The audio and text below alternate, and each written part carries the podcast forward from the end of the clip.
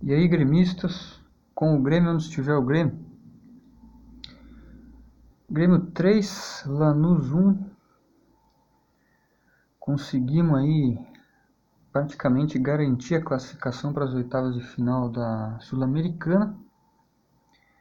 Não é matematicamente classificado ainda, mas todo mundo já sabe que o Grêmio já está nas oitavas, né?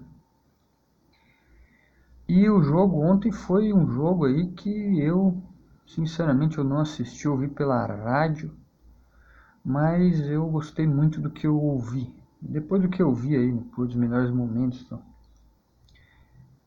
quero deixar claro aqui que Ferreirinha virou o melhor jogador do time, virou o cara que leva o time nas costas mesmo, na questão de ataque, assim. É, porque tá jogando muito, tá fez dois gols no jogo de ontem, deu assistência, foi eleito o homem do jogo, tá sendo aí a revelação do Grêmio. Eu que já vi o Ferreirinha jogar bem antes dele ser jogador do Grêmio. Um, uns tempo atrás aí, quando ele era gurizão aí, ainda é, né, mas quando era mais novo ainda ele jogava num time aqui perto da minha cidade, aqui, no time da das divisões inferiores, eu nem, nem de longe imaginaria que ele pudesse chegar no Grêmio. Então, Ferreirinha aí. A diretoria do Grêmio que se esperte, né? Faça uma proposta melhor aí, filho. Dê mais dinheiro para ele, porque deu uns boatos aí que talvez ele pudesse sair, porque a multa é pequena tal, e parece aí que a diretoria já já tá se se espertando e essas últimas atuações dele aí já é, serve de alerta, né? O cara realmente tá deitando e rolando em campo. E ontem, no jogo de ontem, o, o técnico Thiago Nunes veio, fez umas alterações aí na, na, formação, né? Ele, principalmente no meio campo, ele vem com Thiago Santos e Lucas Silva no meio campo uma alternativa interessante aí do, do ponto de vista tático, né? Porque é como se fosse mesmo dois volantes, né? Estamos jogando aí com dois volantes. Esse sistema ele fortalece mais a defesa do Grêmio. E daí ele botou o Matheus Henrique numa função ali como se fosse do, do Jean-Pierre, de armador. E o Matheus Henrique saiu muito bem, ele jogou muito bem no jogo foi muito bem, fez gol também, né, de cabeça de novo, né? É até irônico, né? Um jogador do tamanho do Matheus Henrique, quase nem se fosse um anão ali fazendo gol de cabeça, mas é isso aí, o que vale é fazer gol mesmo. Tem que fazer gol, nem que seja de, de como já diria o outro, né? o feio é não fazer gol.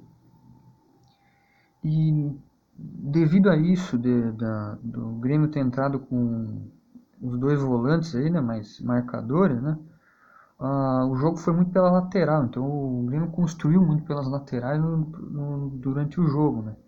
Então, apoiando aí o Rafinha muito bem na direita e o Diogo Barbosa na outra ponta fazendo apoio aí, fazendo as jogadas, principalmente junto com o Ferreirinha e com o Luiz Fernando, que parece aí, tudo indica que o Thiago Nunes vai colocar ele de titular mesmo. Apesar de eu não achar ele um dos melhores jogadores, mas enfim, é o que tem para hoje. Então no jogo, o primeiro tempo, o Grêmio dominou as ações, jogou muito bem, já começou aí fazendo o primeiro gol logo de cara, né, comecinho.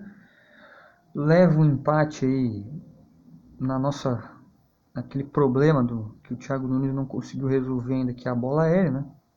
Leva um gol de cabeça aí do de La Penha, de La, não, não lembro o nome do jogador, empata o jogo para os argentinos e o Grêmio continua pressionando, continua martelando, vai lá, consegue fazer o, o 2 a 1 e leva uma vantagem boa para o segundo tempo. Gol de Ferreirinha, né? depois do cruzamento do Rafinha, dois gols de cabeça, né? três gols de cabeça, né? os dois do Grêmio e o do, do Lanús. E uma preocupação aí para a equipe é a questão do que o Thiago Santos saiu sentindo dor na, na perna, né? E daí já entra aquela que possível perigo para o Grenal, né?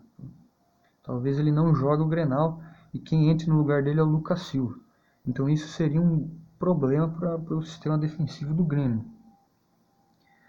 Até porque o Lucas Silva não, não, não vejo que faz a, a, função do Thiago Santos com a mesma qualidade que ele está fazendo. Né? Porque venhamos e convenhamos, o Thiago Santos também é um dos, dos destaques do Grêmio.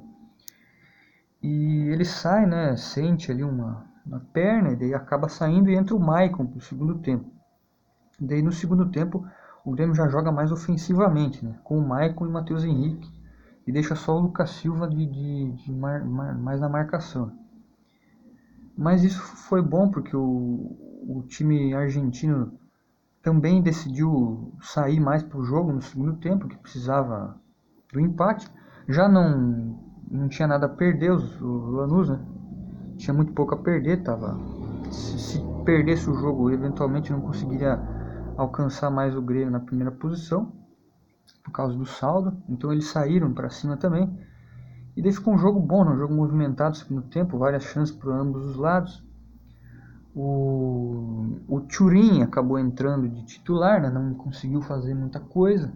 Aí o técnico Thiago Nunes tirou ele botou o Diego Souza. E o Diego Souza é aquela coisa, né? Também é o nosso, nosso matador, nosso camisa 9, nosso artilheiro. Que é isso aí, sabe fazer gol e sabe jogar também. É, sabe muito bem usar o corpo ali na, de centroavante e no pivô faz a jogada e dá o gol pro Ferreirinha, marcar o terceiro. Daí o Grêmio faz três e aí já se encaminha pro final mais tranquilo e mantém a freguesia contra o Lanús. Lanús, nosso eterno freguês, não conseguiu ganhar de nós ainda. O time argentino. E então daí seria isso, né? O Grêmio vai começar a brigar pela Sul-Americana. Acredito que o Grêmio tem chance de se levar a sério nessa competição aí e conseguir ganhá-la, já que é um título inédito, né? O Grêmio nunca ganhou a Sul-Americana. É o título da Comebol que nos falta. Eu acho que se o Thiago nos levar a sério, o Grêmio vai longe. Vai sim chegar longe. Vai brigar pelo título inédito. Até porque a Libertadores já não dá mais, né? Então, o Grêmio vai, vai com tudo aí agora pro Grenal, né? Vamos pro Grenal aí pro, pro primeiro jogo da final da, do estadual. Vamos ir pra cima mesmo. O jogo é lá no Beira Rio, não interessa. O negócio é já meter uns 2 a 0 Olha, tô confiante, tô confiante. Pra, talvez até dá pro Grêmio ganhar lá no Alagadaço, no Alagadão. E outra coisa aí que foi a febre da semana foi a, o, a, talvez, né? Tudo indica que Douglas Costa retornará ao Grêmio. Então o que, que eu acho disso? Bom, eu não vou falar nada porque eu fui iludido muitas vezes pela diretoria do Grêmio ano passado e esse ano. Ano passado a diretoria do Grêmio prometeu Cavani não trouxe. Esse ano prometeram Borré, prometeram até já estavam prometendo o Douglas Costa desde o começo do ano, não as coisas não andaram, entendeu? Borré não deu certo, parece que não vai vir mais. Douglas Costa, a imprensa também só faz confusão, só faz mídia, só só fica de trelelê, lelê, ninguém fala nada. Então eu não vou falar nada, não vou falar nada até a hora que eu ver o Douglas Costa em campo com a camisa do Grêmio. Aí sim eu vou falar alguma coisa. Todo mundo sabe da qualidade dele, todo mundo sabe que é um jogador de nível internacional, um jogador de seleção brasileira, um jogador que é gremista, que veio do Grêmio, que tem a vontade de jogar no Grêmio. Só que é o seguinte, né, amigo? É... Só, só vale o que tiver ali, né? Só vale o que está escrito. A partir do momento que ele assinar o contrato e, o, e a diretoria falar que ele está vindo. Porque boatos são boatos, né? E a gente não tá. Não tô aqui pra, de gracinha também. Né? Fiquei meio. Pra falar a verdade, fiquei brabo pra cacete com a diretoria com esses negócios aí de ficar anunciando, fazendo onda. Então é isso aí. Vamos com tudo aí pra ganhar do. Dos. Dos Colorado aí na final do Gauchão domingo e bola pra frente. Isso aí. Valeu, fui.